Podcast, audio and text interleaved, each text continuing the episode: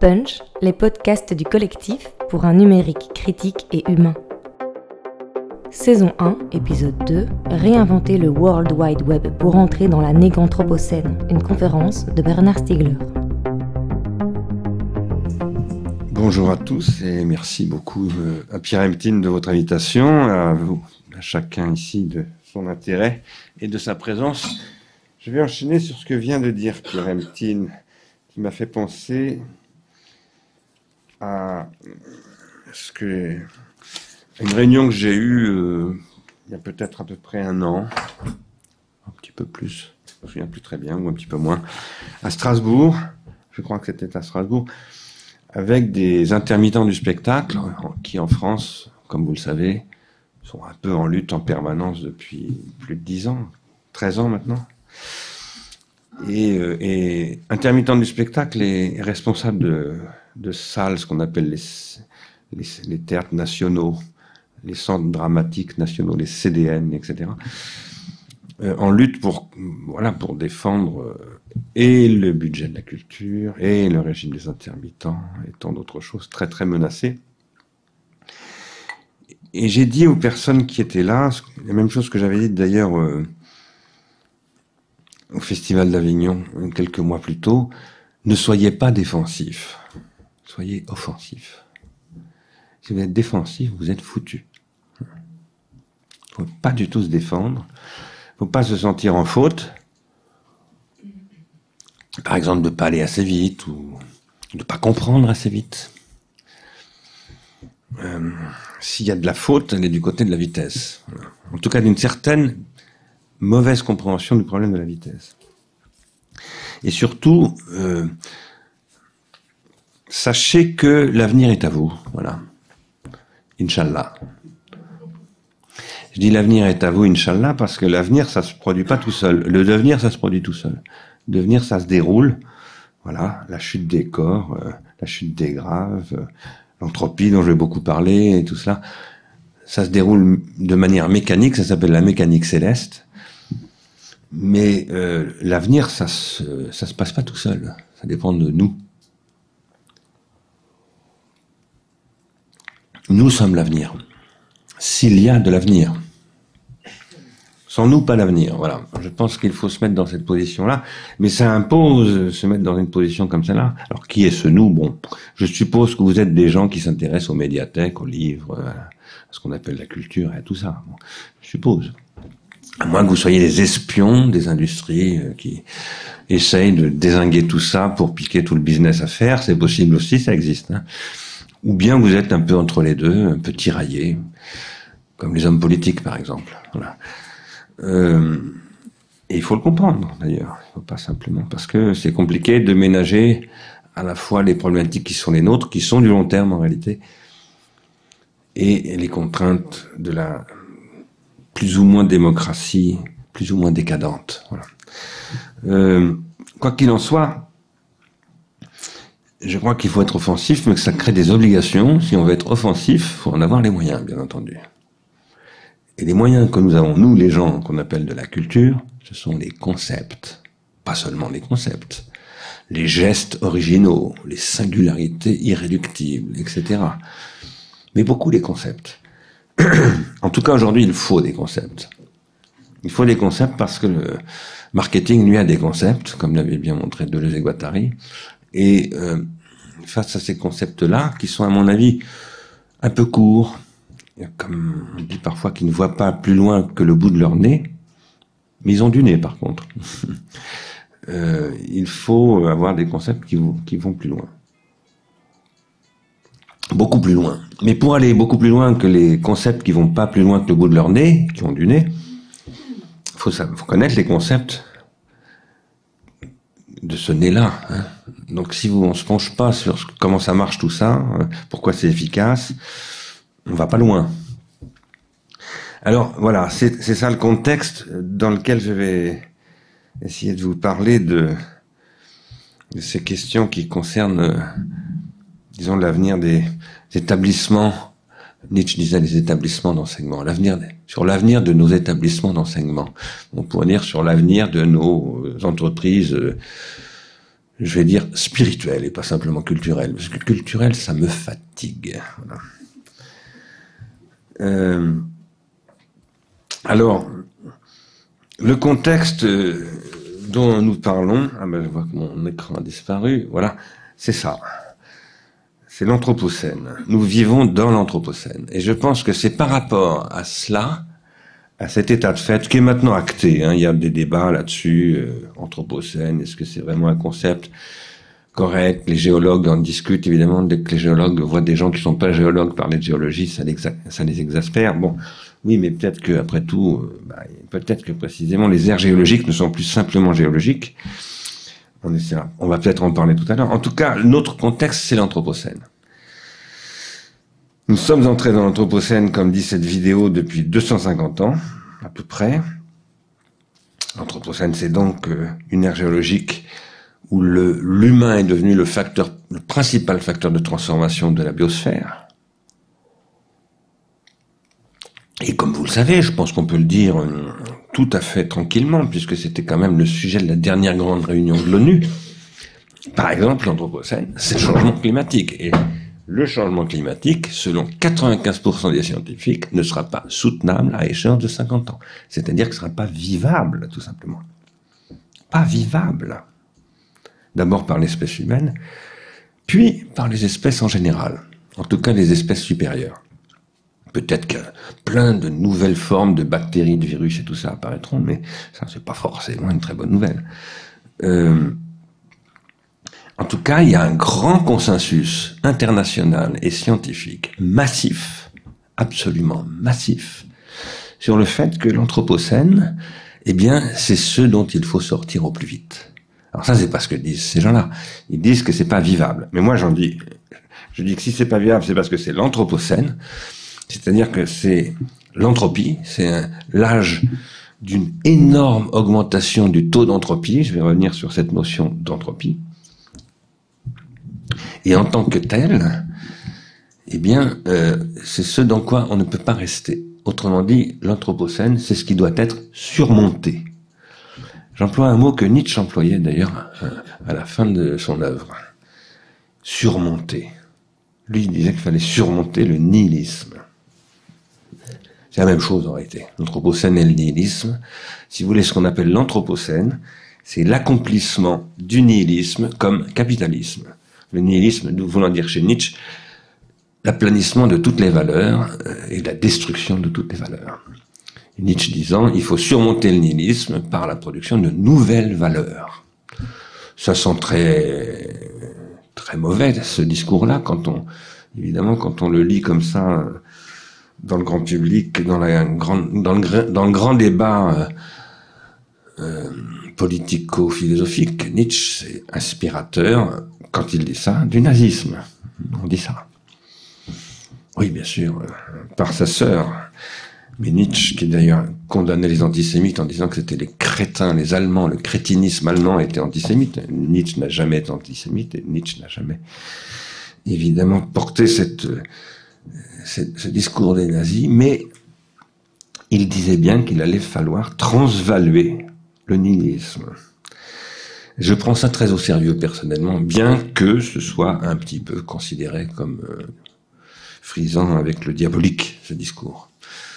Je le crois très sérieux, je pense qu'il faut prendre, prendre très au sérieux parce que je pense que ça veut dire qu'il faut surmonter l'Anthropocène. Qu'il faut aller au-delà de l'Anthropocène, c'est-à-dire au-delà de l'augmentation massive du taux d'entropie dans la biosphère. Qu'est-ce que c'est que l'entropie? Alors, l'entropie, ça vient d'abord de la notion d'entropie vient d'abord de, cette œuvre-là, qui est un physicien qui a été fait, écrite par un physicien ingénieur français qui s'appelait Sadi Carnot et qui en 1824 a étudié euh, les les problèmes de dissipation de l'énergie, de perte d'énergie dans les machines à vapeur, ce qu'il appelle les machines à feu. Et on les appelait comme ça à l'époque. Et euh, il va découvrir, en essayant de limiter, sinon éliminer la perte d'énergie, qu'en fait la dissipation de l'énergie est absolument irréversible, qu'on ne peut pas l'empêcher.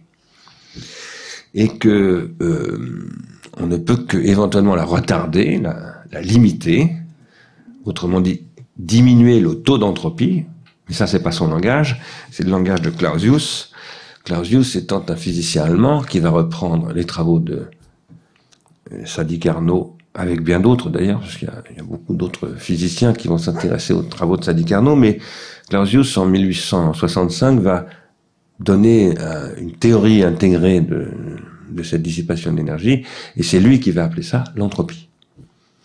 L'entropie étant le fait que l'énergie dissipe inéluctablement à travers le temps, ce que j'appelais tout à l'heure le devenir, et cette dissipation de l'énergie, ça n'est pas simplement une réalité locale sur une machine à vapeur, c'est une réalité de l'univers dans son ensemble. L'univers est constitué par de l'énergie, et cette énergie se dissipe. Alors, je reviendrai un petit peu plus tard sur ces questions. Je m'aperçois qu'il me manque une feuille. Ah oui, c'est en recto verso, d'accord. Merci bien. Je mets toujours en recto seulement parce que quand on fait une conférence, faut pas tourner les feuilles. C'est pas bien pour la mise en scène. en, 1800, en 1865, donc, euh, Clausius produit la première euh, théorie intégrée en physique de l'entropie. Il va y avoir beaucoup de, beaucoup de transformations qui vont se produire entre 1865 et 1944. Voilà, ça, ça m'arrive régulièrement. C'est le nouveau système 10 d'Apple. Je vous le recommande vivement. Il faut, vous savez, l'innovation, il faut toujours innover, changer, tout ça. Plus on innove, et moins ça marche. Euh, en 1944, donc Schrödinger je m'arrête d'ailleurs un tout petit peu avant, 20 ans plus tôt, 1924, Hubble, Erwin Hubble, confirme que l'univers est en expansion, c'est-à-dire qu'il est un processus dynamique, que dans cette expansion, il y a de la dissémination et de la diffusion d'énergie. On appellera plus tard le Big Bang, à la suite de ce qu'on appellera le Big Bang.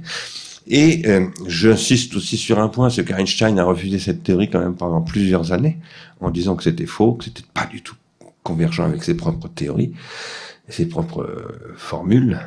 Et puis finalement, il a dû admettre l'évidence, parce que c'était une évidence observable.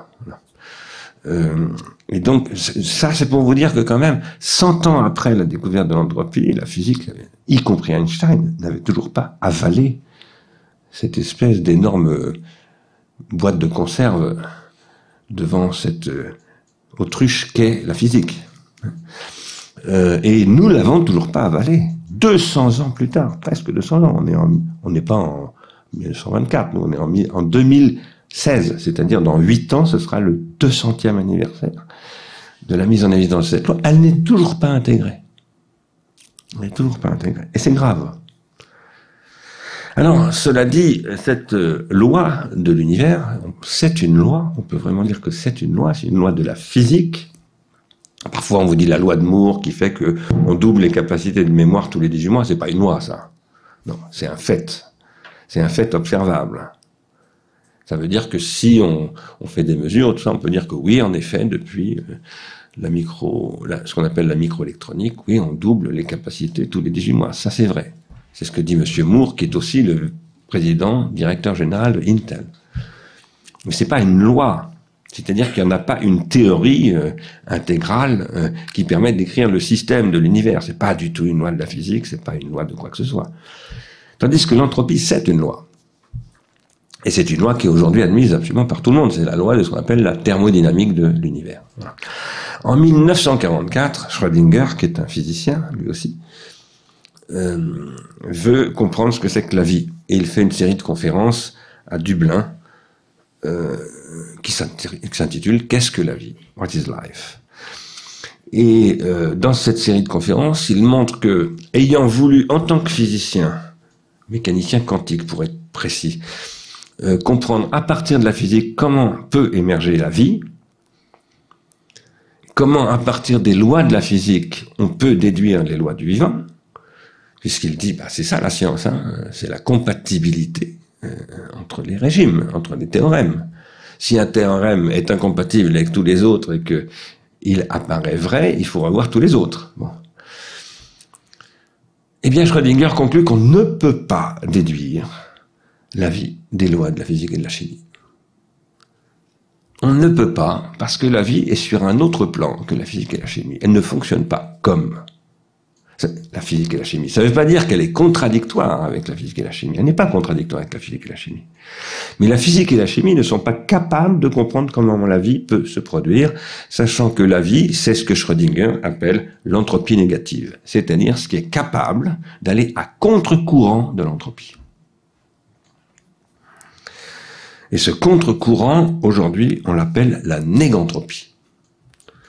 À contre-courant, ça ne veut pas dire que la loi de l'entropie n'est plus euh, valable localement. Non, ça veut dire qu'elle est différée dans le temps. C'est pour ça que je pense qu'il est très important, pour penser ce qu'on appelle la négantropie, d'étudier un peu Jacques Derrida et son concept de la différence avec un A. J'ai été un étudiant moi-même de Derrida, j'ai fait ma thèse avec lui. En même temps, je dois vous dire que l'interprétation que je fais de l'œuvre de Derrida n'est pas derridienne. Derrida n'était pas d'accord avec l'interprétation que je fais de son œuvre. Mais ça, moi, ça me dérange pas du tout. Kant disait déjà, ceux qui seront intéressants dans l'avenir, ce seront ceux qui seront pas d'accord avec moi. Donc, c'est-à-dire qui apporteront quelque chose de plus, à partir de mon travail. il y en a eu beaucoup depuis Kant.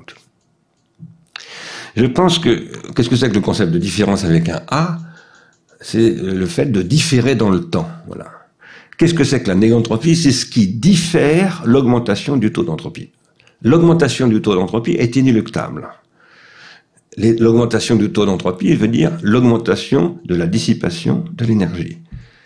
La première formulation de cette loi scientifique sous une forme qui n'est pas scientifique, c'est le troisième livre de la Genèse. Tout redeviendra poussière, pulvérulence. C'est ça la loi de l'entropie. Et euh, ce que dit Schrödinger, c'est que oui, c'est vrai, mais dans l'univers, il y a ce que la Bible appelle des créatures qui luttent contre l'entropie, c'est-à-dire contre la mort. L'entropie, c'est la décomposition, c'est le désordre, et qui tentent de maintenir un ordre, un ordre qui est non pas le contraire de l'entropie, mais à l'intérieur de l'entropie, la limitation des effets de l'entropie, et en vue de produire ce que l'on appelle donc de la négantropie. Alors ça, c'est ce que produit le vivant tel que le décrit Schrödinger dans ce texte et tel que Derrida permet, selon moi, de le penser comme différence avec un A. Mais nous, nous ne sommes pas seulement des vivants. Nous sommes beaucoup des morts aussi.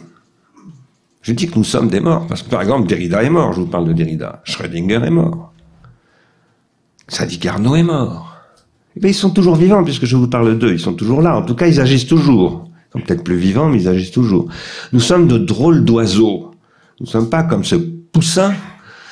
Nous sommes euh, de drôles d'oiseaux qui produisons ce que dans ce livre, un mathématicien qui fait aussi beaucoup de physique d'ailleurs, et qui va devenir aussi économiste, Nicolas Georgescu Regan, va appeler l'exosomatisation.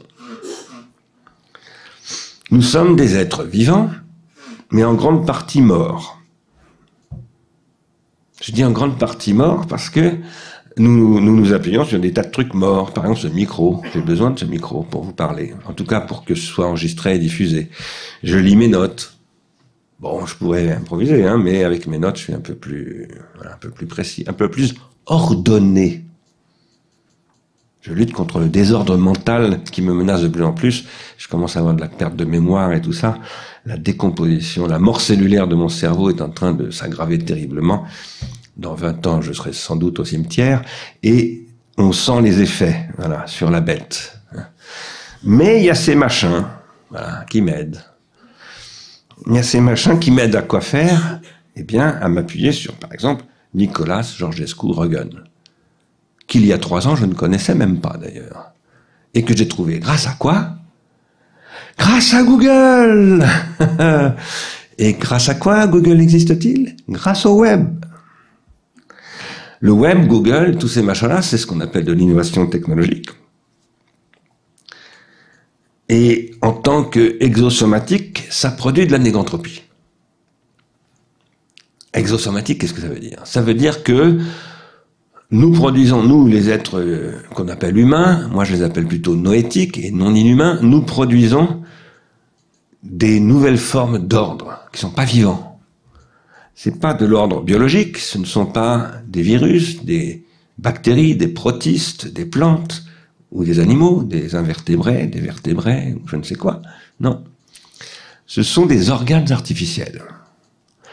Tout ce que je viens de vous désigner, les protistes euh, jusqu'aux chimpanzés, euh, Lamarck appelait ça des organismes, parce qu'il montrait que c'était organisé et que c'était organique, c'est-à-dire composé d'organes, à travers une organogenèse que Darwin va décrire euh, quelques années plus tard, après Lamarck, en montrant qu'elle se produit à travers la lutte pour la vie, etc. Lutte pour la vie dont Schrödinger nous dira, c'est ce qui produit la négantropie la diversification, de l'organisation. Mais à partir euh, d'il y a environ 3 millions d'années, ah, ça recommence, merci le système 10 de Microsoft, j'adore faire de la contre-publicité. À partir d'il y a environ 3 millions d'années, s'amorce un processus d'exosomatisation qui en fait commence avant, qui commence 17 millions d'années plus tôt, avec euh, des grands singes qui commencent à produire ce que Ernst Kapp appelle la projection organique, c'est-à-dire des singes qui commencent à se servir de, bâtons, de, de, de, roches basaltiques qu'ils stockent. Ça y est, on le sait maintenant très très précisément. je ne vais pas vous parler de ces grands singes, mais euh, ces grands singes, à un moment donné, se transforment en bipèdes. Ces bipèdes commencent à avoir des mains avec des longs doigts, très très longs ces doigts des, lois, des doigts fabricateurs. Préhenseurs, comme les singes, mais aussi fabricateurs, qui aujourd'hui ne servent plus du tout à la motricité, mais à la fabrication. En principe, on ne marche pas à quatre pattes. Il y a des gens qui euh, se servent encore de leurs mains, par exemple, des gens qui ont les jambes coupées. Vous en voyez un dans Los Olvidados de Luis Buñuel, il est sur un truc à roulotte il marche. Terrible film qui se passe au Mexique. Euh, mais en principe, on ne se sert pas de ses mains pour marcher, en principe. Les mains servent à fabriquer, à fabriquer, à fabriquer des organes artificiels. C'est ça l'exosomatisation, c'est-à-dire une organogenèse non organique. Non organique parce que non vivante et donc organologique. L'organogenèse organologique s'appelle l'exosomatisation. L'exosomatisation produit une nouvelle forme de négantropie, c'est-à-dire d'organisation, qui n'est plus une organisation vivante, mais artificielle. Et cette organisation vivante et artificielle produit un nouveau type d'ordre. Et ce nouveau type d'ordre, eh bien, il se transforme à travers le temps. Là, vous voyez les trois premiers millions d'années, enfin deux millions et demi d'années à peu près, jusqu'au néanthropien, néanthrope, c'est-à-dire néandertal. Hein. C'est l'époque de néandertal, ça. 300 000 ans avant nous, ça apparaît. Et puis, euh, ça se met à accélérer, courbe hyper exponentielle, quasiment à la verticale. En fait, c'est pas complètement une verticale, mais à l'œil nu, on peut pas voir que c'est pas une verticale. Pourquoi? Parce qu'il y a une accélération extraordinaire de l'organogenèse. Ce que dit Georges Rogan dans le bouquin euh, que je vous ai montré tout à l'heure, là, celui-ci, c'est que l'exosomatisation accélère l'organogenèse. Cette accélération commence d'ailleurs bien avant l'homme, avec donc les grands singes dont je vous parlais tout à l'heure. Elle accélère terriblement avec l'être humain, euh, d'abord avec les êtres humains euh, paléanthropiens et archanthropiens. Ça accélère beaucoup, mais évidemment, à notre échelle, ça, semble être d'une lenteur absolument incroyable. Et puis après les néanthropiens jusqu'au paléolithique supérieur, ça devient foudroyant euh, mais aujourd'hui, mais quand on dit que c'est foudroyant à cette époque-là, mais alors comment on qualifie ce qui se passe aujourd'hui? Ce que j'appelle moi la disruption maintenant. Alors si ce truc-là était foudroyant, mais alors qu'est-ce que c'est ce qu'on vit là? Eh ben c'est un grand sujet.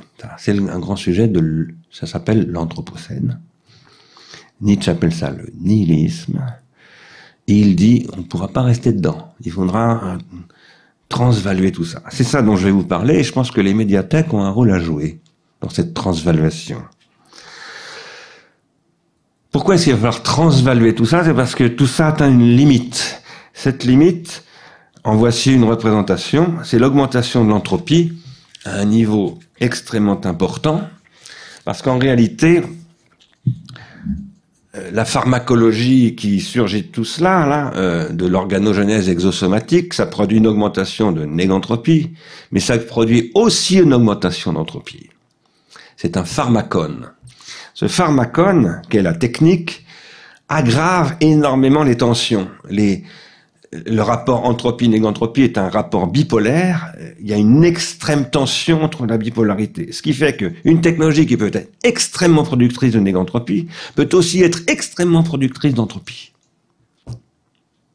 Et elle devient très très productrice d'entropie lorsque, par exemple, ces téléspectateurs que vous et moi nous sommes s'observent en train de se faire manger par l'appareil qu'ils regardent.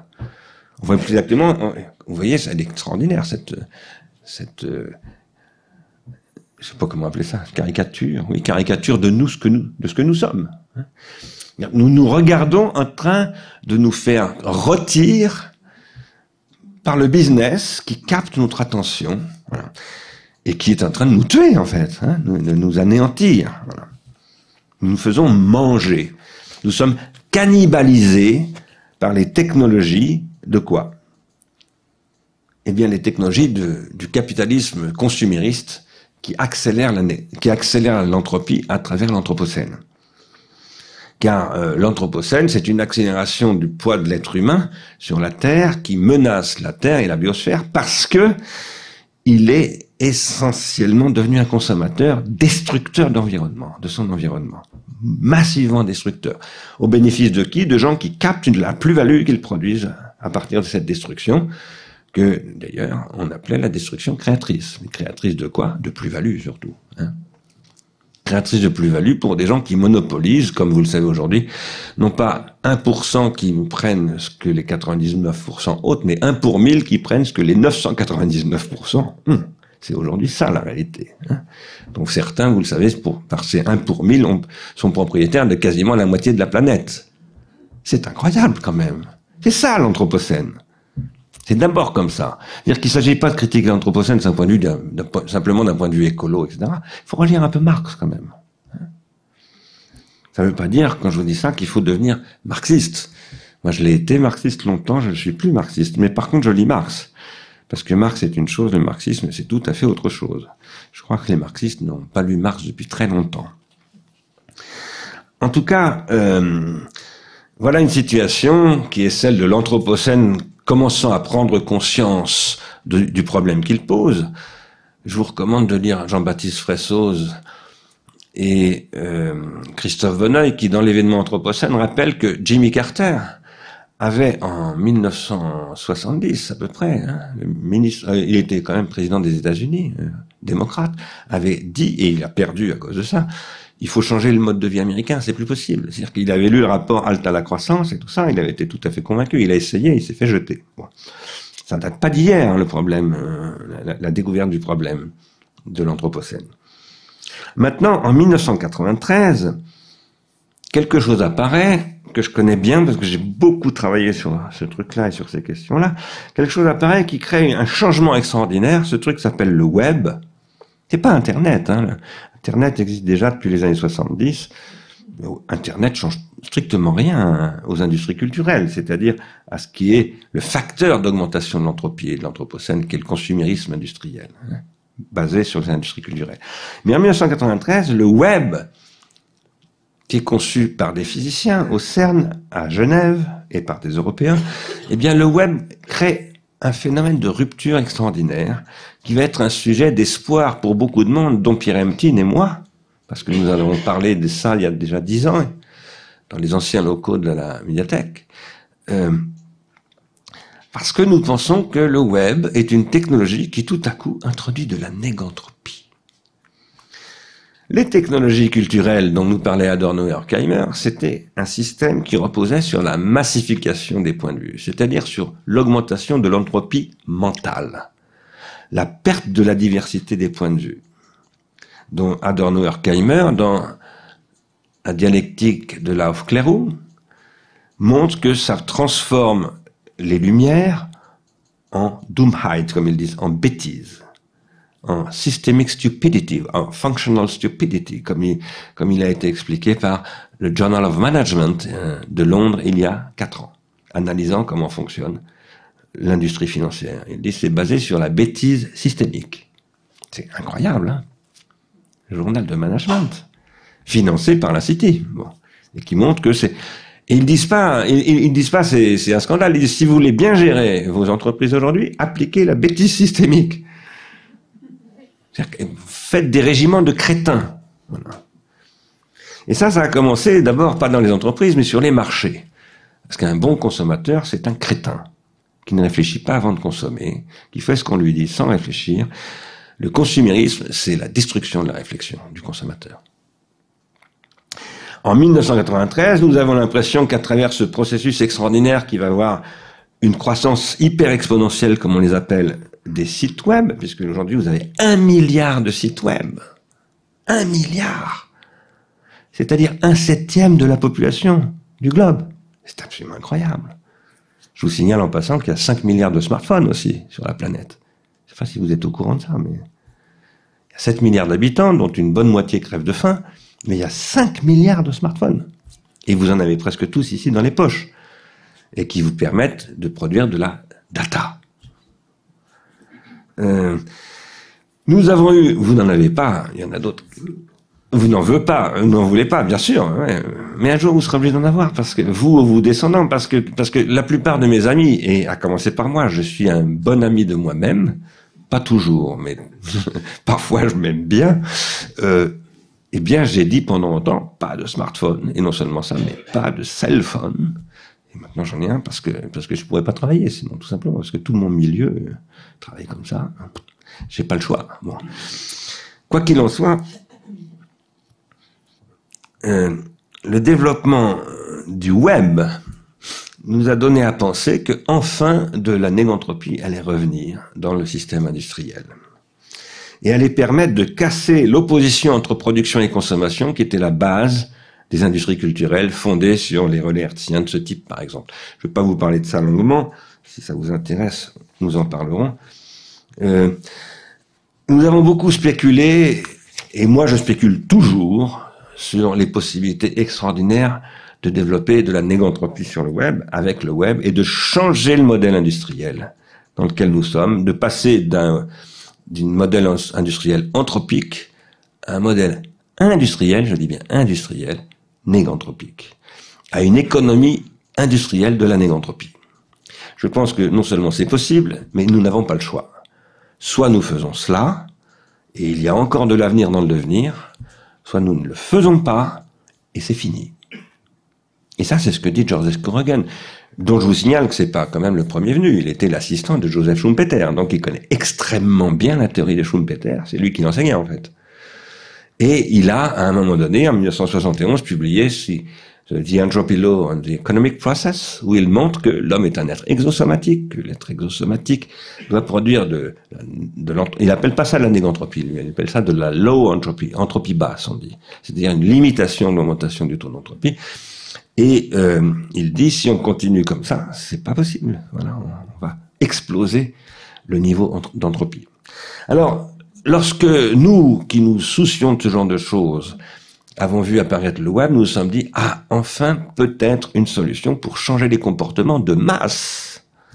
J'ai dit de masse parce que quand vous avez un milliard de sites web, c'est devenu un truc de masse, il n'y a aucun doute. Eh bien, oui, ça promet de sortir de cette industrie de la consommation de symboles, c'est-à-dire de la désymbolisation, car c'est ça les industries culturelles. Ça vous fait consommer des symboles, mais le symbole est défini par les Grecs, symbolon, comme étant ce qui est partagé, et partagé voulant dire que vous le modifiez en le recevant. Donc c'est un circuit symbolique. Les industries culturelles ont détruit le symbole. Ils ont produit de la désymbolisation, c'est-à-dire aussi euh, un grand euh, désarroi, un grand malaise que nous vivons en ce moment, de manière extrêmement dangereuse. Donc nous nous disons, bah, les industries culturelles euh, vont être dépassées par le web, mais ce qui arrive euh, depuis que les réseaux sociaux sont apparus, c'est-à-dire depuis euh, 7 à 8 ans, en fait, c'est né il y a 10 ans les réseaux sociaux, mais ça, ça n'est vraiment apparu qu'il y a 7 à 8 ans, euh, sous le nom de Facebook en l'occurrence, et de Twitter, eh bien c'est la data economy, qui n'est plus du tout l'économie du web, tel que le web l'était au départ, ce qui valorisait les différences, C'est pour ça qu'il avait été fait. C'est ainsi que l'avait conçu Tim Berners-Lee.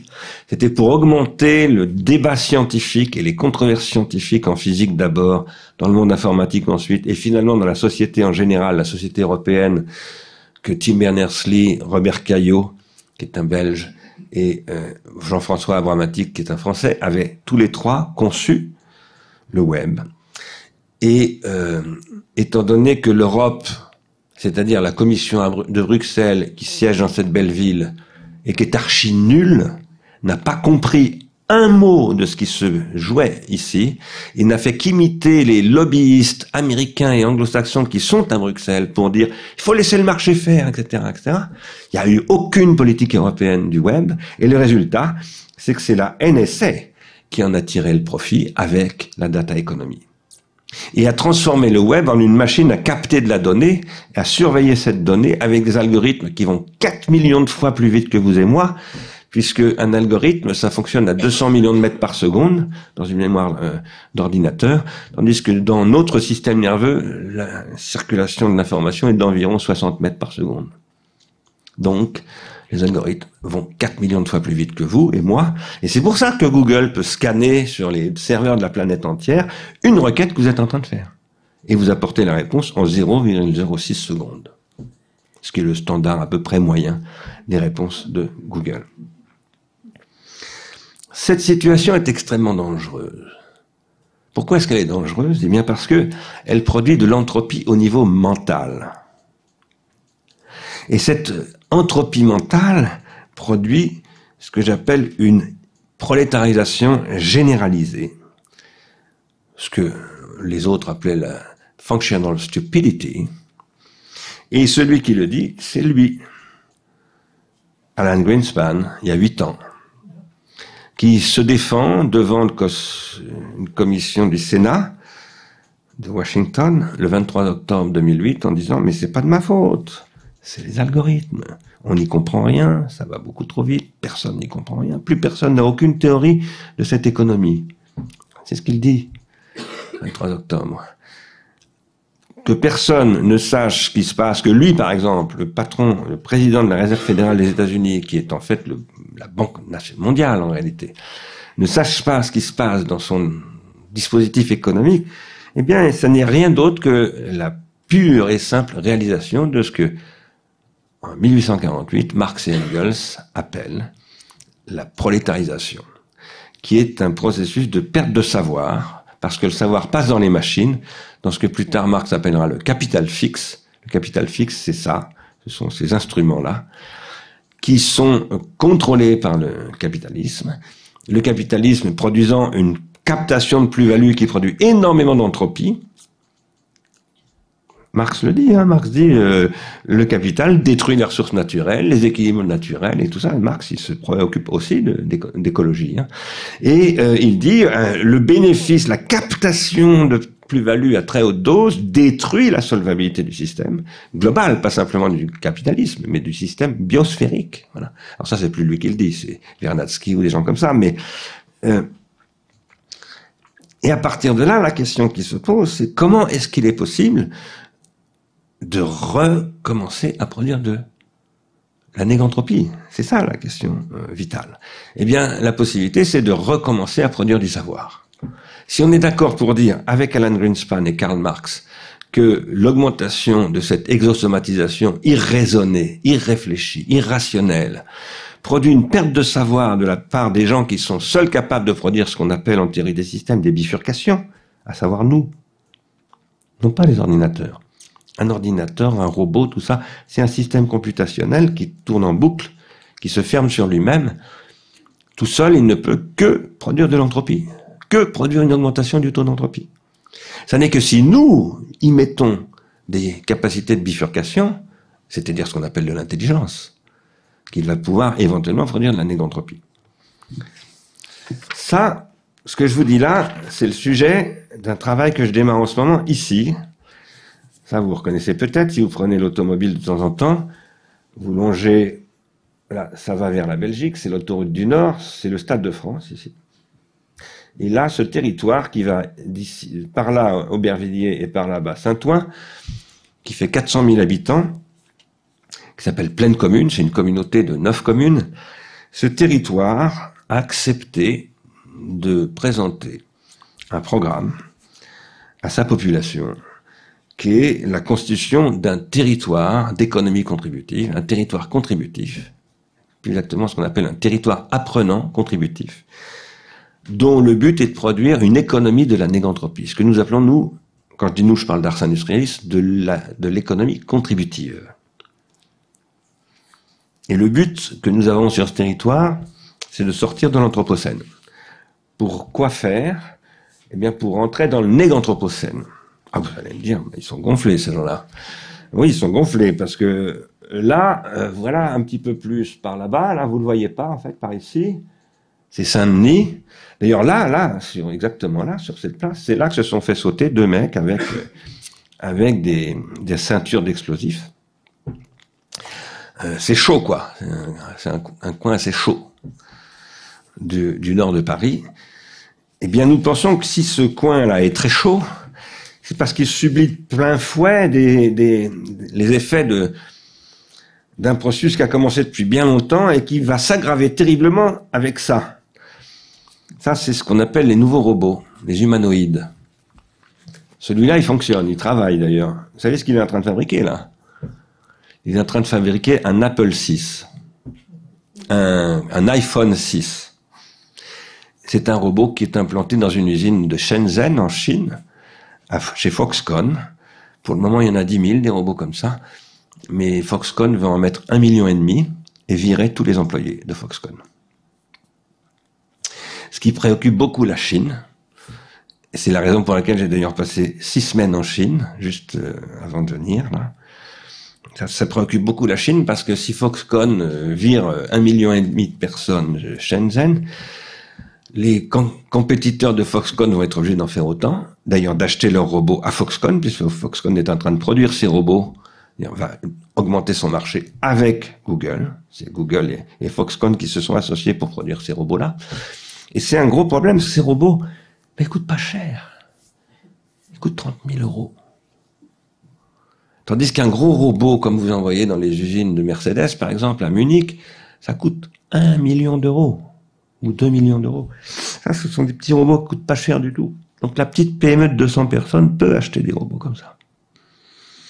Ça veut dire que, comme l'Institut Bruegel en Belgique l'a annoncé il y a deux ans, comme le soir, le journal Le Soir l'a répercuté, et c'est d'ailleurs là que je l'ai trouvé, grâce à quelqu'un en Belgique qui s'appelle Pierre-Yves Defosse, qui m'a envoyé l'article,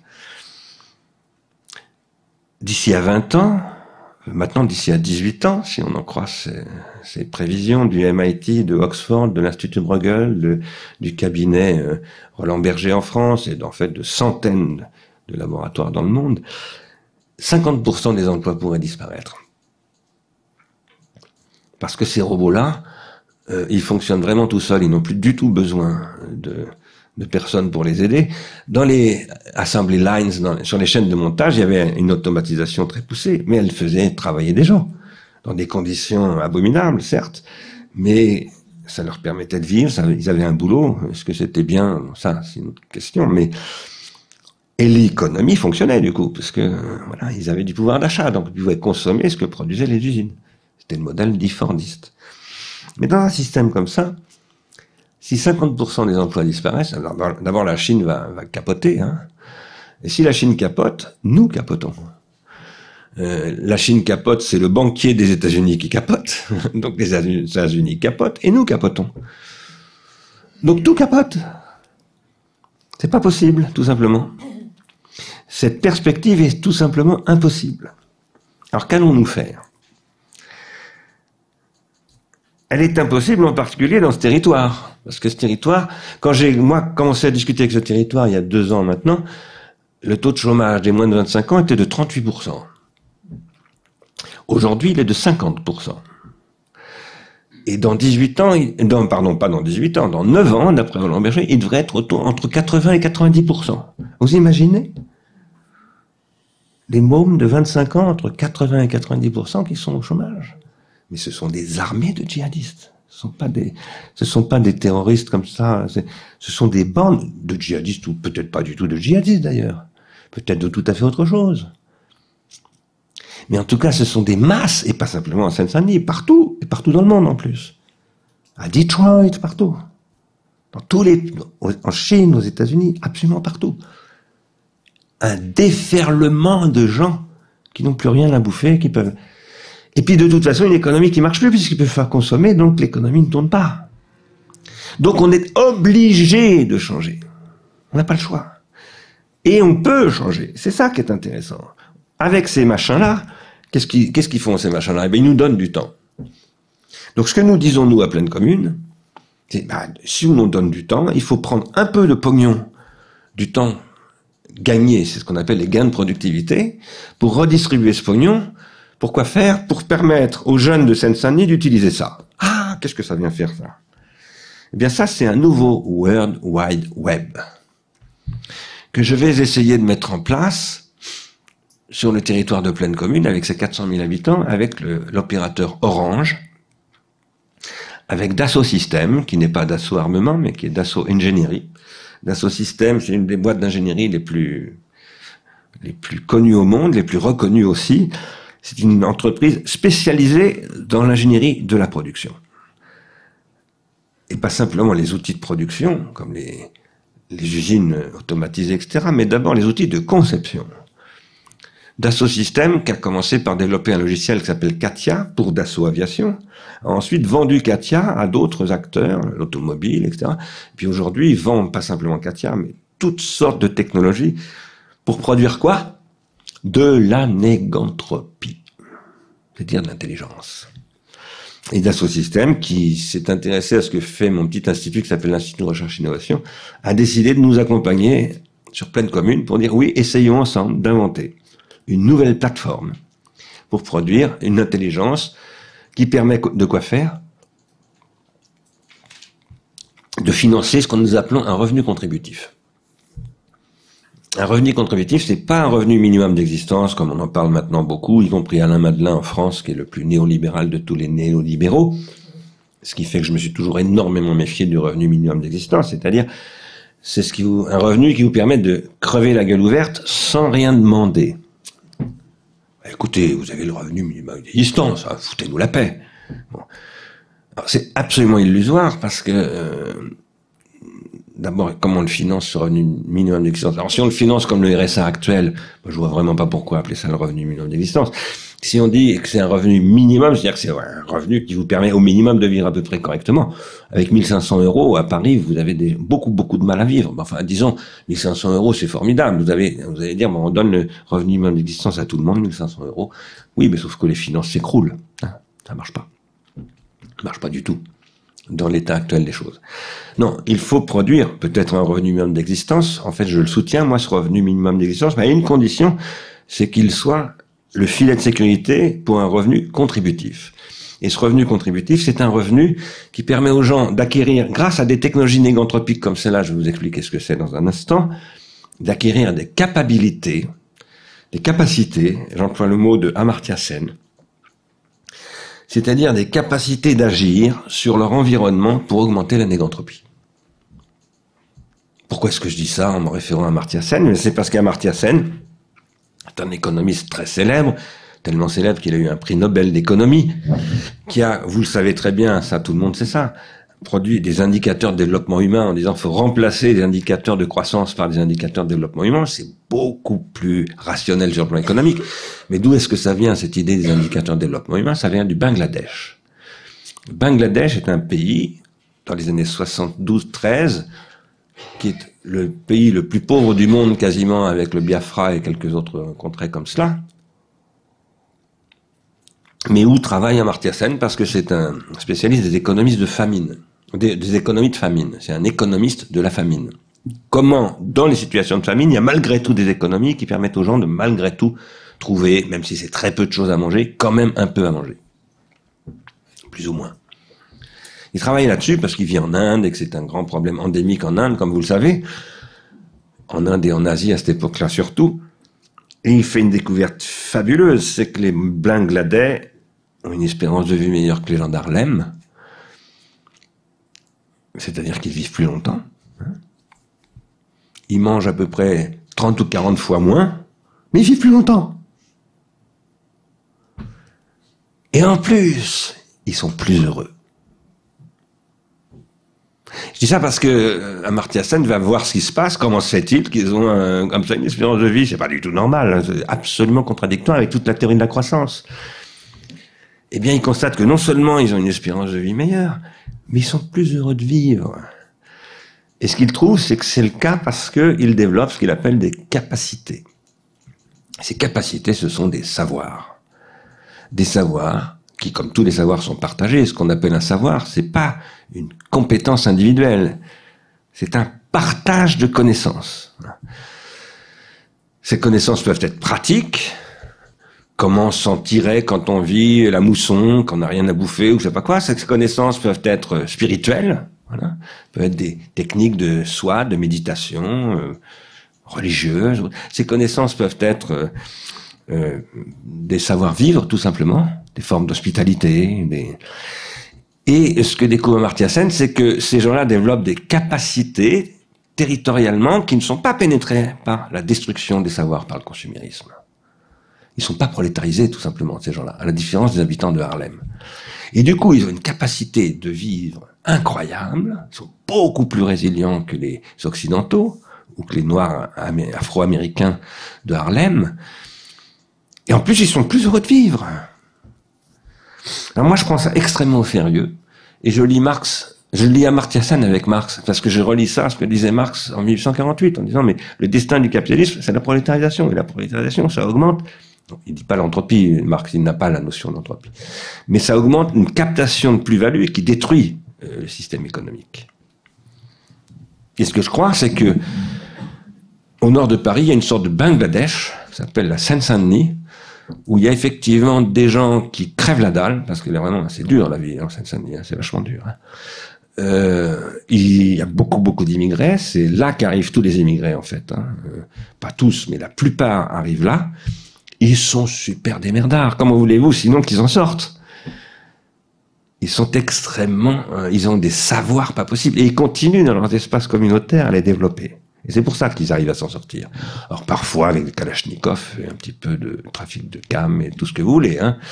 Donc euh, c'est pas toujours euh, très bien. Mais nous pensons, nous, avec pleine commune, neuf communes, quatre partis politiques, les républicains, le Parti socialiste, les écologistes et le Parti communiste, qui ont tous voté ce programme, nous pensons qu'il est possible de faire que les capacités ou les capacités de cette population de 400 000 habitants se mettent à travailler avec ce genre d'instrument-là. Alors qu'est-ce que c'est que cet instrument? Ben, C'est un instrument à produire la transindividuation euh, et de la négantropie.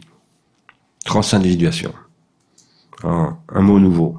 Ce que vous voyez là, en fait, c'est une capture d'écran d'un cours que je fais dans une école de philosophie en ligne qui s'appelle pharmacon.fr c'est une école qui existe depuis 7 ans, ou 8 ans peut-être même maintenant. Et ça, c'est une captation sur un cours que j'ai donné sur le septième livre de la République de Platon.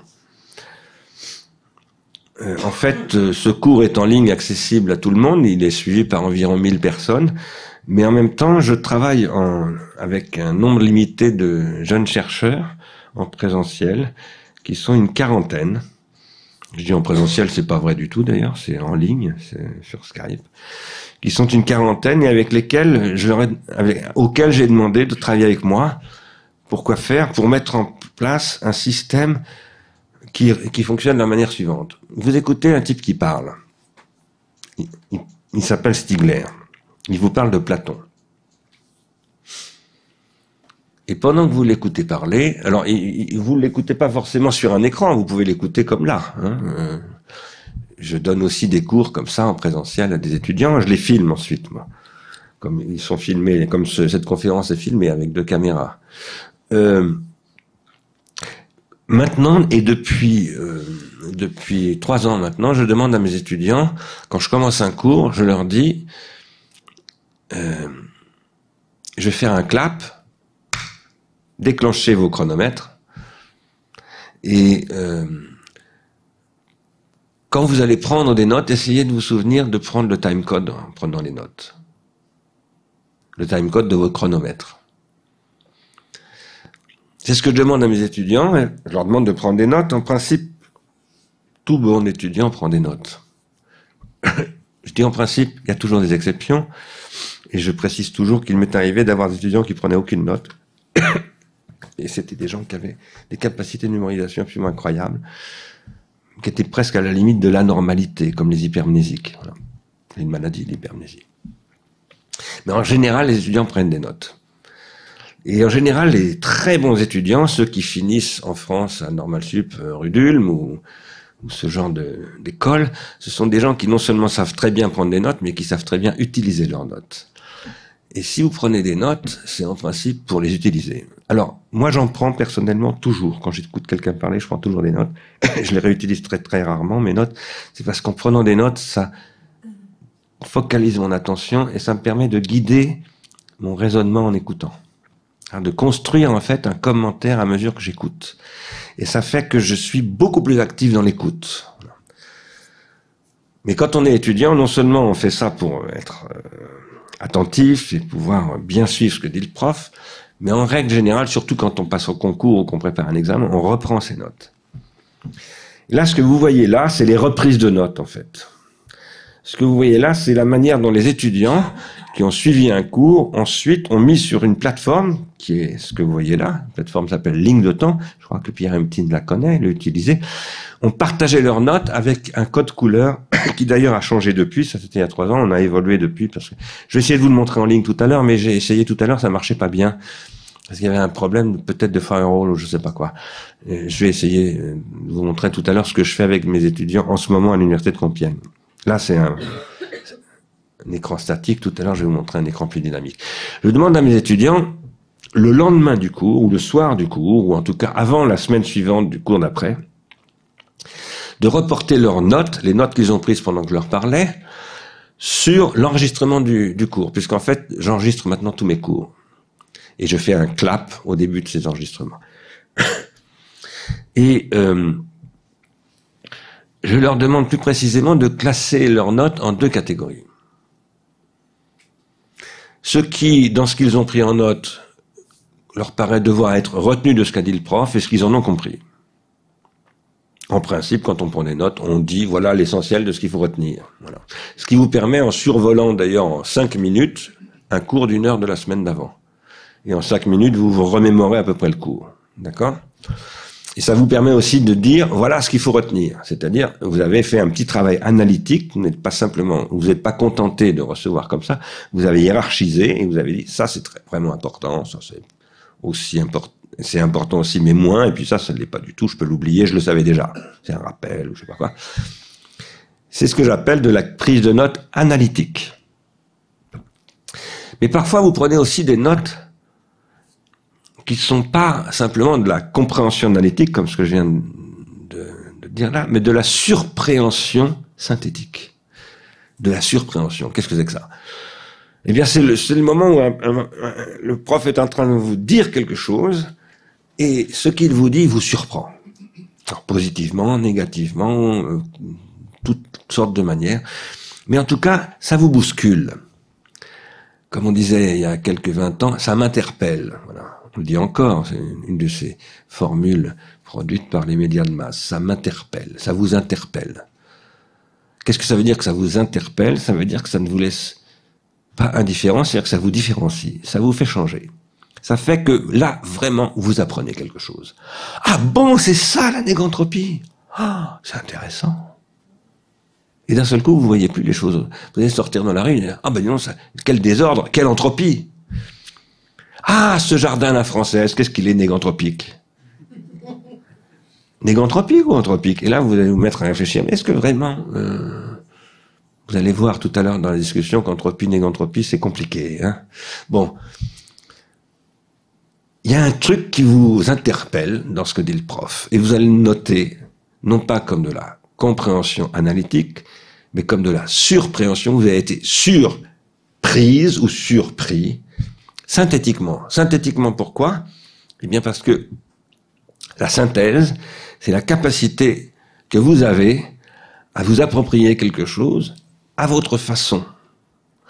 Et en général, les choses qui vous surprennent, vous surprennent à votre façon. c'est-à-dire d'une manière très singulière. C'est pour ça que Socrate dit, euh, face aux sophistes, aux jeunes Athéniens, il leur dit, pensez par vous-même, c'est-à-dire pensez singulièrement. Ne vous laissez pas bluffer par euh, les, les thaumaturges qui essayent de vous étonner, de vous surprendre d'une mauvaise manière. Un petit peu comme on va essayer de vous surprendre sur les émissions de télé-réalité, c'est-à-dire en vous tirant par le bas. Ah bon, on peut tomber si bas? Ah, j'aurais jamais cru. Euh, non, essayez de vous faire surprendre en vous élevant, et donc surprenez-vous vous-même, élevez-vous par vous-même. Dans ces moments de surpréhension là, dont je viens de vous parler, en général, les étudiants sont mis en travail avec eux-mêmes, parce qu'ils sont en train, ils sont en contradiction avec eux-mêmes, ils se mettent à travailler sur eux-mêmes. C'est là que ça bosse, c'est là que c'est intéressant, c'est là qu'on voit les bons cours. D'ailleurs, un prof d'université, c'est surtout vrai à l'université, en principe, c'est aussi un chercheur. Et en principe, un chercheur doit initier les étudiants à la recherche, c'est-à-dire au fait qu'on est sans filet. On ne sait pas quel est le savoir constitué. On n'est pas sûr d'avoir raison. Comme Einstein, on peut dire non, non, non, c'est pas vrai l'expansion de l'univers et se tromper. Et c'est quand on est capable de faire l'expérience de cette dimension-là du savoir, c'est-à-dire du savoir sans filet, qu'on est vraiment dans le savoir. Et qu'on savoure le savoir. Eh bien, nous, nous pensons que c'est traçable, ça. C'est traçable à travers ce système de, partage de notes. Et nous demandons, enfin moi je demande à mes étudiants, quand vous avez un moment comme ça de surpréhension, bah commentez-le un petit peu, ça vaut le coup quand même. Apportez votre petite, votre petite sauce. Qu'est-ce qu'il y a de surprenant dans ce que dit le prof là? Qu'est-ce qui vous surprend dans cette affaire? Dites-nous un petit peu. Et si vous faites ça, en plus, vous allez, vous allez produire ce que j'appelle du commentaire. La compréhension analytique, ça se note aujourd'hui en bleu. Là, c'est en vert. Mais euh, aujourd'hui, c'est en bleu. La surpréhension synthétique, ça se note à cette époque-là, c'était en rouge, maintenant on le note en jaune. Pourquoi on a changé les couleurs? C'est parce qu'en fait, ces couleurs étaient ergonomiquement fatigantes pour les yeux, tout simplement. Le commentaire euh, de la surpréhension, on le note aujourd'hui en vert. Et puis par ailleurs, on demande aux étudiants de rajouter, de rajouter des mots-clés de rajouter des mots-clés, parce que s'ils mettent des mots-clés dans leurs notes, ils vont avoir ensuite, ils ont eu 16 cours, hein, à l'université de Compiègne un semestre, c'est 17 semaines de cours, avec une semaine d'examen, donc ça fait 16 cours. Ils vont pouvoir balayer leurs notes sur 16 cours avec un outil, avec des algorithmes qui vont leur permettre de ressortir tous les extraits qui les intéressent. Et là, ils vont avoir une machine à réviser d'abord, assez extraordinaire. Mais en plus, ils vont voir toutes les notes des autres. Par exemple, ah oui, celui-là aussi était même endroit que moi. Ben, j'allais voir pourquoi. Ah, c'est pas du tout pour la même chose. Mais il dit des conneries, il a rien compris. Je lui envoie un petit mail. Et on crée comme ça des communautés. Moi, j'appelle ça de la dialectique assistée par ordinateur, c'est-à-dire de la discussion entre les étudiants. Et ce qui est intéressant, c'est que sur cette plateforme, le cours du prof est intéressant, bien sûr. Mais les commentaires des étudiants, c'est bien plus intéressant. Et là, les étudiants produisent vraiment quelque chose dans le cours. Et en plus, vous avez des générations de cours qui s'accumulent et de commentaires, et vous pouvez les additionner. Pourquoi est-ce que vous pouvez les additionner? Eh ben, En fait, vous ne pouvez pas encore les additionner. Ça, c'est ce qu'on va faire à pleine commune. Qu'allons-nous faire à pleine commune? Nous allons développer ça, c'est nous appelons ça le web négantropique. Ce web négantropique, il s'appuie sur des idées qui viennent de Alfred Whitehead, qui est un, euh, notamment, pas seulement, beaucoup d'autres, beaucoup d'autres, mais c'est un philosophe que je lis beaucoup depuis quatre ans à peu près. À peu près quatre ans. Il y a à peu près trois ans, Georges Scourogan. En fait, moi, je découvre toujours des nouveaux trucs, voilà. Et je me dis, non, d'un chien, j'avais jamais lu ce truc-là, c'est incroyable. Et ça, c'est très intéressant. Vous lisez Whitehead, ça vous fait relire Husserl, Derrida, Freud, tout ça, tout à fait autrement. Qu'est-ce que dit Whitehead En particulier dans ce livre, je vous le recommande, il est relativement facile à lire. Whitehead, c'est très difficile. Mais ça, ça se lit plutôt très bien. Et Whitehead, dans, dans ce livre, il dit la raison, ce qu'on appelle la raison, ça a une fonction. Ça a une fonction. On n'est pas doté d'une raison comme ça pour le pur. Euh, non, ça a une fonction vitale. L'homme a besoin de sa raison. Sans la raison, il est foutu. C'est important parce que si vous dites qu'avec euh, les big data et tout ça, la functional stupidity, euh, on détruit la raison, ça veut dire que si on suit ce que dit Whitehead, nous sommes foutus. Mais moi, ce que je dis, c'est qu'avec ça, on peut augmenter la raison. Et que c'est pas du tout une fatalité que les réseaux qui font de la capture de data aujourd'hui, qui détruisent la raison, euh, euh, soient anthropiques. En fait, ce sont des pharmacas, des poisons et des remèdes. C'est toujours le poison et le remède, le pharmacone. L'exosomatisation produit toujours des organes qui permettent à la fois d'empoisonner et de remédier. Toujours. C'est aussi ce que dit Georges Rogan. Et donc, il faut créer une économie de la remédiation. Et pas simplement de la remédiation, comment on entretient les gens contre le cancer, etc., pour que finalement, dans 50 ans, ils vivent tous 140 ans. Et comment on fera s'ils vivent tous 140 ans dans 50 ans Alors qu'ils seront 10 milliards? 10 milliards de gens qui auront 140 ans? Et rien à bouffer par ailleurs Non mais c'est absolument n'importe quoi ce discours. Le problème aujourd'hui, c'est pas de soigner les gens pour qu'ils vivent jusqu'à 140 ans, c'est d'augmenter leur raison au moins jusqu'à 70 ans. Voilà. Après, bon, la dégénérescence cellulaire. Après. Et ça, c'est tout à fait possible. C'est possible à condition que cette plateforme que je vous montre là, que j'interprète avec cela, et qui remonte en fait à cela, parce que qu'est-ce que c'est que ça? Qu'est-ce que c'est que ce truc maintenant? Pourquoi Stigler nous sort maintenant une vache qui court? Comme ça C'est pas une vache, c'est une lionne. Je dis que c'est une vache parce que c'est dans une grotte qui s'appelle la grotte de la vache. C'est dans l'Ariège, dans les Pyrénées. C'était il y a 11 000 ans. C'est un bas-relief qui a été sculpté par des hommes préhistoriques du Paléolithique supérieur. J'aurais pu vous en montrer 250 autres comme ça parce que je travaille sur les travaux d'un archéologue qui s'appelle Marc Azema qui a montré que dans 250 grottes ornées, il y a des analyses de mouvements d'animaux qui ont un, niveau de précision d'analyse du mouvement absolument stupéfiant. Et il dit, mais si vous regardez ça, ça rappelle Étienne Jules Marais, c'est-à-dire l'invention du cinéma. Et en fait, euh, le cinéma, dit-il, commence il y a 30 000 ans dans les grottes, les grottes ornées. Ce qui est d'ailleurs extraordinaire, c'est que ça croise avec le livre 7 de la République de Platon, disant, imagine dans une caverne une espèce de cinéma. C'est drôle quand même, hein Qu'est-ce qu'ils sont forts, ces philosophes hein?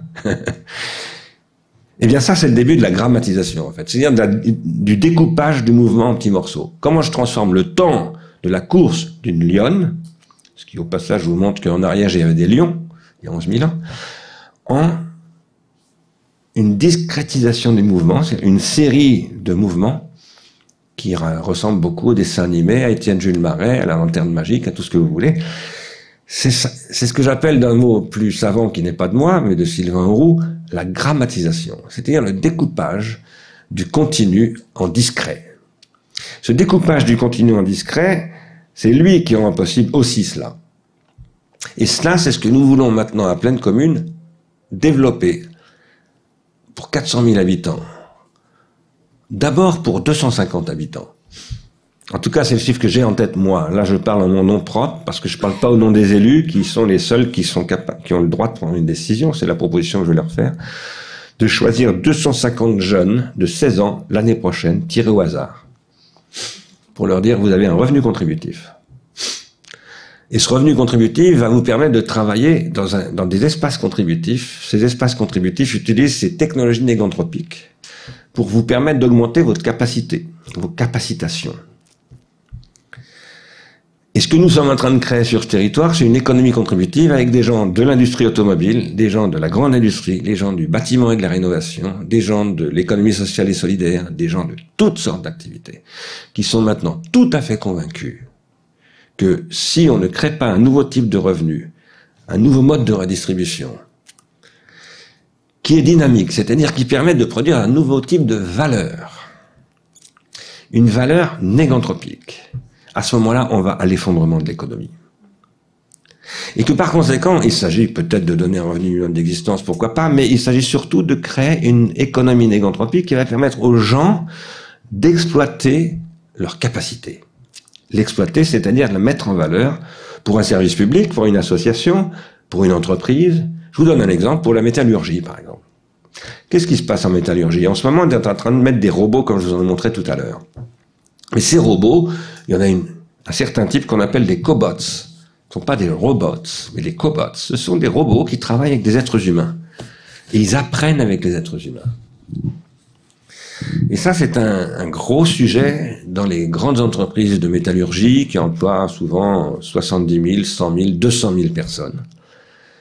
Comment on va passer des ouvriers qui travaillent à la chaîne et qui en fait ne sont pas du tout des ouvriers, qui sont des prolétaires, totalement soumis à une procédure, à une formation de gens qui, eux, ont du savoir, qui vont transmettre ce savoir à ces robots.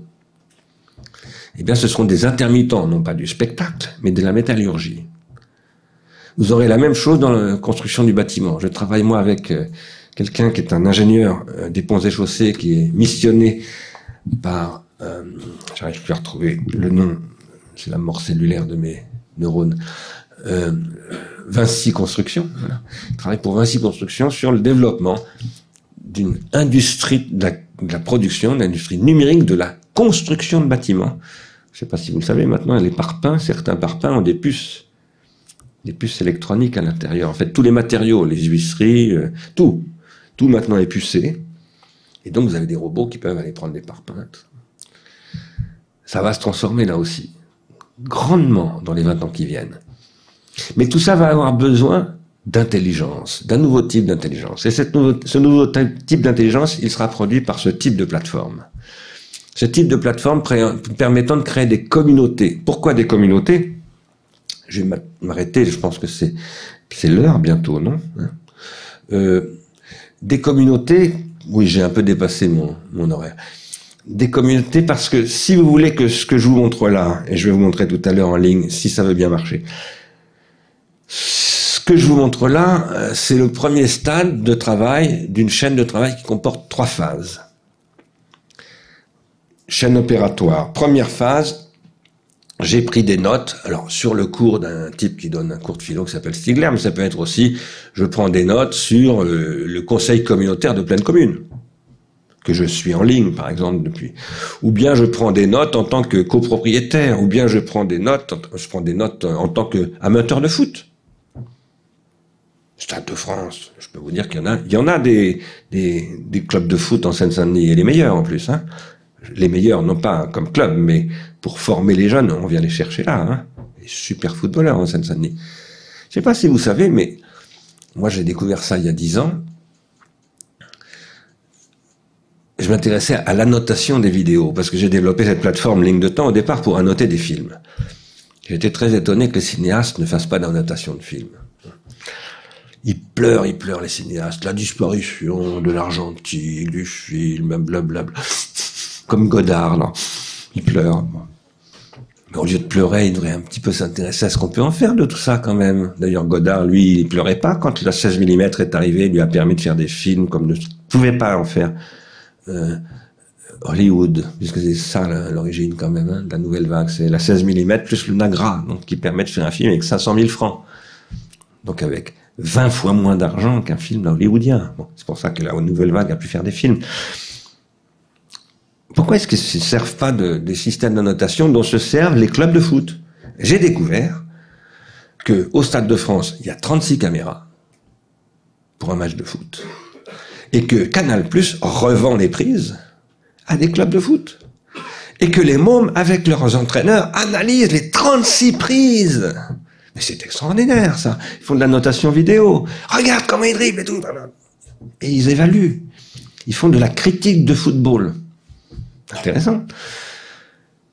Aujourd'hui, nous nous faisons de la critique théâtrale avec ce genre de machin. Je, parle de l'IRI. Nous développons des choses comme ça.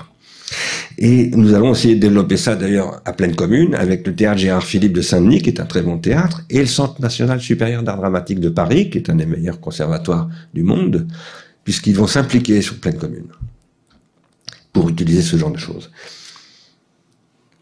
J'étais en train de vous dire que ça, ça peut servir à plein de choses à noter du foot, à noter des conseils municipaux, plein de choses. À noter des journaux, par exemple. Vous imaginez, par exemple, vous faites une communauté, tout le monde lit le Parisien libéré en Seine-Saint-Denis, et on se met à créer des communautés d'annotation du journal. C'est intéressant, ça. Pour voir qu'est-ce qu'ils peuvent dire comme conneries dans ce journal. Ah, ça ferait que les journalistes peut-être commenceraient à faire un peu plus attention. Les pauvres journalistes, je ne veux pas du tout les prendre pour cible parce qu'ils sont soumis à des rédacteurs en chef qui eux-mêmes sont soumis à des actionnaires. Donc, euh, c'est les actionnaires qui doivent faire attention.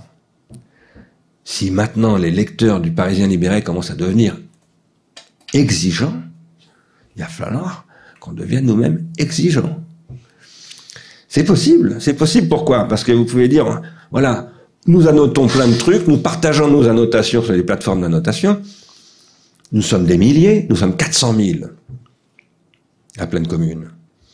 Et nous avons des algorithmes de recommandation qualitatives et négantropiques qui analysent nos annotations et qui, avec les mathématiques appliquées probabilitaires, nous font de la recommandation, parce qu'évidemment, moi, je, je dis à mes, j'ai 25, 28 étudiants en ce moment dans mon UV, je peux dire, je regarde leurs annotations, je peux leur dire, tiens, tu devrais aller voir ça, etc. Mais si vous avez 400 000 personnes, vous pouvez pas regarder les trucs, hein. Mais il y a des technologies aujourd'hui qui se développent, qui sont les big data, et les big data, ça peut être utilisé intelligemment. C'est pas forcément condamné à nous rendre tous complètement crétins. Non.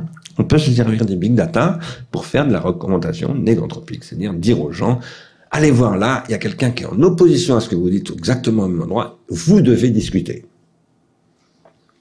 Et ça va être administré, cette discussion, etc. Et vous allez, en fait, à partir de cette discussion, avec ceux qui vous intéressent et qui disent un peu comme vous, ceux qui vous intéressent parce qu'ils disent pas comme vous, vous allez produire la négantropie collectivement. Parce que, par ailleurs, nous allons développer, toujours avec Orange, un réseau social négantropique. Un nouveau type de réseau social, ça fait trois ans que je travaille là-dessus déjà dans mon institut, qui est un réseau social éphémère, qui se constitue pour défendre un point de vue. Ça pourrait équiper la nuit debout, vous voyez, hein, place de la République. Hein. Ça vous permet de défendre un point de vue, de vous mettre ensemble et de dire, bon, nous sommes 92 à être d'accord à peu près là-dessus. Mais nous ne sommes qu'à peu près d'accord. Maintenant, comment est-ce que nous disons que nous sommes vraiment d'accord? Eh bien, nous allons comparer nos mots-clés, comparer nos manières de qualifier tout ça, et nous allons produire une représentation de notre groupe. Ok? Ce n'est pas Facebook qui va s'occuper de euh, nos affaires, nous allons nous en occuper nous-mêmes sur un réseau social dont nous pouvons d'ailleurs changer les règles absolument en permanence et dont les règles sont toutes absolument explicites et sont en permanence critiquées par les utilisateurs. À partir du moment où vous faites ça, vous créez une intelligence collective absolument redoutable. Et vous pouvez dire, c'est aussi notre objectif à pleine commune, à partir de maintenant, nous sommes un des territoires les plus promis à la smart city, comme on les appelle. C'est-à-dire l'équipement urbain à travers les panneaux de co, les trucs et les machins. Et nous allons dire à Mitsubishi qui va arriver un jour chez nous en disant, bon, on va vous équiper, ça va faire 350 millions d'euros pour on va dire, ah oui, mais c'est vous qui payez les 350 millions d'euros. Parce que nous, nous sommes extrêmement intelligents. Nous avons développé des tas de trucs que vous ne connaissez pas du tout. Et vous allez apprendre avec nous à peut-être exporter ce business-là en Asie, là où vous êtes, etc. C'est-à-dire qu'on ne va plus être une vache à lait qu'on vient pomper et dont on vient piquer la, matière grise pour la mettre dans des machines. Non, on va utiliser les machines, y compris celles de Mitsubishi, pour produire de l'intelligence qui reste dans le territoire et qui éventuellement communique avec d'autres territoires. Non seulement éventuellement, mais inévitablement. Voilà ce que je voulais vous dire pour vous dire grosso modo en quoi je vois un avenir euh, radieux pour les gens offensifs. Euh, à quoi je vais ajouter que tout ça repose sur un concept qui a été développé dans ce rapport dont je suis co-signataire, qui s'appelle Jules Ferry 3.0, qui est un rapport sur l'introduction du numérique à l'école. Et si je vous le dis, c'est parce que la cinquième partie, c'est moi qui l'ai rédigée, en faisant des compromis avec les 25 autres membres du conseil d'ailleurs, parce que j'ai dû enlever des choses que j'aurais voulu mettre, mais, et j'ai dû accepter des choses que j'aurais pas voulu mettre, mais ça c'est la vie démocratique. Et dans ce rapport, je dis, il faut développer une recherche contributive. Et en fait, le territoire de pleine commune, c'est un vaste territoire de recherche contributive. Nous sommes en train de lancer un appel d'offres pour des, une vingtaine de thèses euh, dès le mois de juin prochain. L'appel d'offres, on, recevra les thésards à partir du mois d'octobre. Et ces thésards travailleront tous sur ce que la technologie numérique transforme dans un territoire, dans toutes les disciplines, mathématiques, sport, tout, médecine. Euh, et ils ne seront acceptés comme thésards que, premièrement, si leur proposition de sujet est évidemment bonne, et deuxièmement, s'ils s'engagent à travailler avec la population et à faire de la recherche sur leur sujet avec les habitants. Pourquoi faire Pour acculturer ces habitants, pour les euh, permettre à ces habitants d'augmenter leurs capacités Et troisièmement, ils éditorialiseront leurs travaux en temps réel et collectivement pour créer une compétence transdisciplinaire. Il y a dans cette affaire la Maison des sciences de l'homme de Saint-Denis, deux universités, Paris 8 et Paris 13, et je pense qu'à échéance euh, proche, il y aura l'école des études en sciences sociales également, sachant que nous voulons accueillir chaque année 20 thésards. Donc si vous savez compter, dans 5 ans, il y aura 100 thésards qui travailleront avec les habitants. Et qui seront ces habitants? En particulier ces jeunes qui seront financés avec un revenu contributif et qui deviendront de plus en plus pertinents, nous le pensons. Pas forcément pour devenir des docteurs en philosophie ou en mathématiques, ça sera peut-être pour être des gens qui vont monter une entreprise, je sais pas quoi, de nouvelles formes de restauration, intelligemment, etc. On n'est pas du tout, nous, des, des accros du savoir académique, parce que je pense que les savoirs qui comptent le plus, c'est d'abord les savoir-vivre et les savoir-faire. Mais voilà ce qu'on veut relancer, et, et je pense que dans ce contexte-là, le monde de la culture a vraiment du travail. Voilà a vraiment un rôle immense à jouer. D'abord, un grand rôle à aller convaincre les hommes politiques et les femmes politiques avec lesquels ils, discutent qu'il ne faut pas forcément suivre pour essayer de les imiter les modèles de la Silicon Valley, mais qu'il serait peut-être bon de commencer à produire de vrais modèles européens parce que sinon, nous serons colonisés dans pas très longtemps. Merci de votre attention.